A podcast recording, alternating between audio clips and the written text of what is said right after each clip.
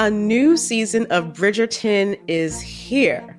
And with it, a new season of Bridgerton, the official podcast. I'm your host, Gabby Collins, and this season, we are bringing fans even deeper into the ton. Watch season three of the Shondaland series on Netflix. Then fall in love all over again by listening to Bridgerton, the official podcast, on the iHeartRadio app, Apple Podcasts, or wherever you get your podcasts.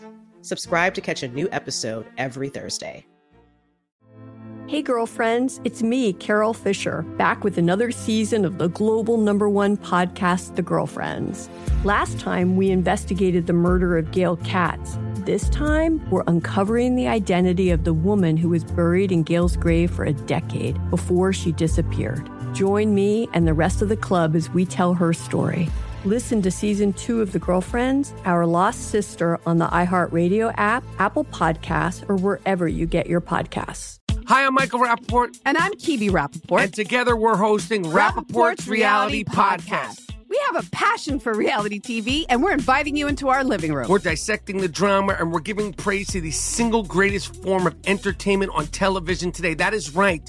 Reality TV is the greatest form of entertainment on television today. Listen to Rapaport's reality with me, Kibi Rapaport, and me, Michael Rapaport, on the iHeartRadio app, Apple Podcast, or wherever you get your podcast. As important as choosing the right destination when traveling is choosing the right travel partner. Gene! Gene Fodor! Gene, was good. But be careful because the worst trips result when two partners have two different agendas. The CIA really need your help, Gene. Freeze, Americano! Gene, run! Listen to Fodor's Guide to Espionage on the iHeartRadio app, Apple Podcasts, or wherever you get your podcasts. Imagine you're a fly on the wall at a dinner between the mafia, the CIA, and the KGB. That's where my new podcast begins. This is Neil Strauss, host of To Live and Die in LA, and I wanted to quickly tell you about an intense new series about a dangerous spy taught to seduce men for their secrets and sometimes their lives.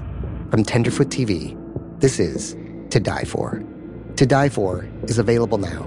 Listen for free on the iHeartRadio app, Apple Podcasts, or wherever you get your podcasts. Welcome to Brainstuff, a production of iHeartRadio. Hey, Brainstuff, Lauren Vogelbaum here. When we hear the term Underground Railroad, we usually think of the network of secret overland routes traversed by enslaved people escaping north into Ohio and across the border into Canada. In America in the early 1800s, the Underground Railroad launched a freedom movement that brought people of varying religions and races together in a unified fight against the horror and injustice of chattel slavery. But did you know that there was a southern version of the Underground Railroad as well? In the early 1800s, enslaved Black people in Florida and other regions of the South were hundreds of miles from border states like Maryland and Kentucky, and thousands of miles away from British Canada, making their options and odds for a successful escape that way close to zero. We spoke via email with Dr. Paul George, resident historian at History Miami Museum. He said, the Saltwater Underground Railroad headed south into Spanish Florida, a region which was really off the grid and close to other areas outside of the U.S., which might be havens for fugitives. Believed to have operated from between 1821 and 1861, the Saltwater Underground Railroad refers to the coastal escape route followed by enslaved people into the British controlled Bahamas. People who were running away from southern slave states escaped through an underground to South Florida. From there, some paid for their passage on Bahamian vessels, while others made their way across the perilous Atlantic in dugout canoes and small boats. Once out to sea, under cover of night, they faced unimaginable unknowns unpredictable weather and storms, recapture by slave hunters, assault by pirates, and unfathomably deep, dark waters. Situated about 150 miles or 240 kilometers off the coast of Key Biscayne in Miami, Florida, Bahamas were a viable destination for several reasons. For one, in 1825, the British government decreed that anyone who relocated to British territory was free, regardless of their prior status. And in 1834, slavery was abolished in all British territories, including the Bahamas. Free Black people in the British Bahamas could get married, own land, and pursue an education. Secondly, Most of the Bahamas inhabitants were Black. It was relatively easy for escapees to assimilate into the diverse communities of Bahamians, made up largely of descendants of enslaved Africans, some of whom were themselves escapees called Maroons, including some who had taken refuge with the Seminole people. George said, they settled into neighborhoods alongside families of earlier fugitives. Many of their descendants still reside there, maritime people as well as farmers. Between 1821 and 1837, in the early years after the U.S. acquired Florida from Spain in 1819, hundreds of Maroons fled to Andros Island in the Bahamas.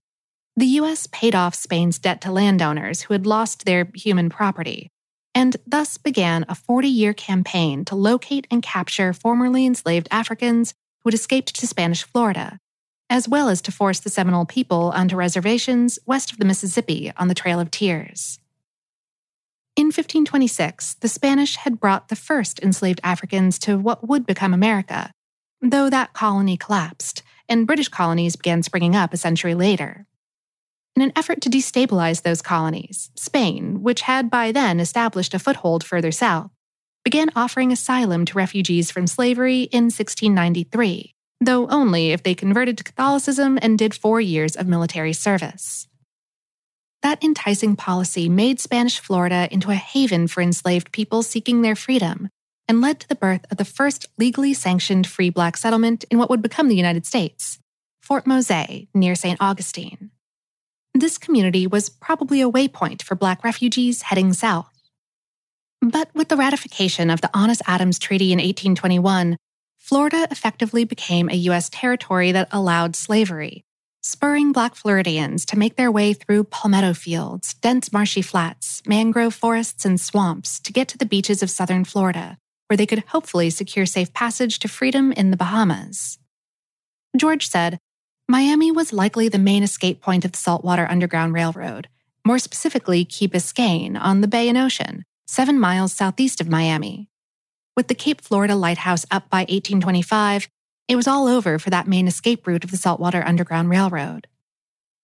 That lighthouse still stands in Bill Baggs Cape Florida State Park on Key Biscayne and is one of two designated National Underground Railroad Network to Freedom sites in Florida. Historians estimate that before the 1830s, as many as 6,000 enslaved people had escaped to the Bahamas.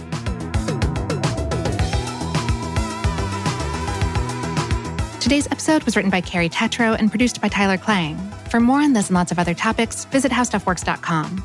Brainstuff is a production of iHeartRadio. For more podcasts from iHeartRadio, visit the iHeartRadio app, Apple Podcasts, or wherever you listen to your favorite shows.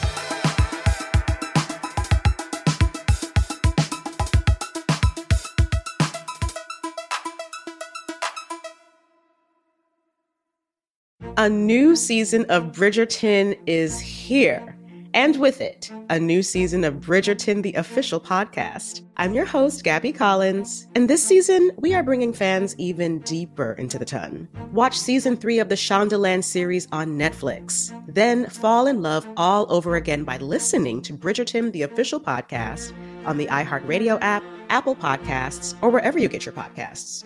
Subscribe to catch a new episode every Thursday. Hey, girlfriends, it's me, Carol Fisher, back with another season of the global number one podcast, The Girlfriends.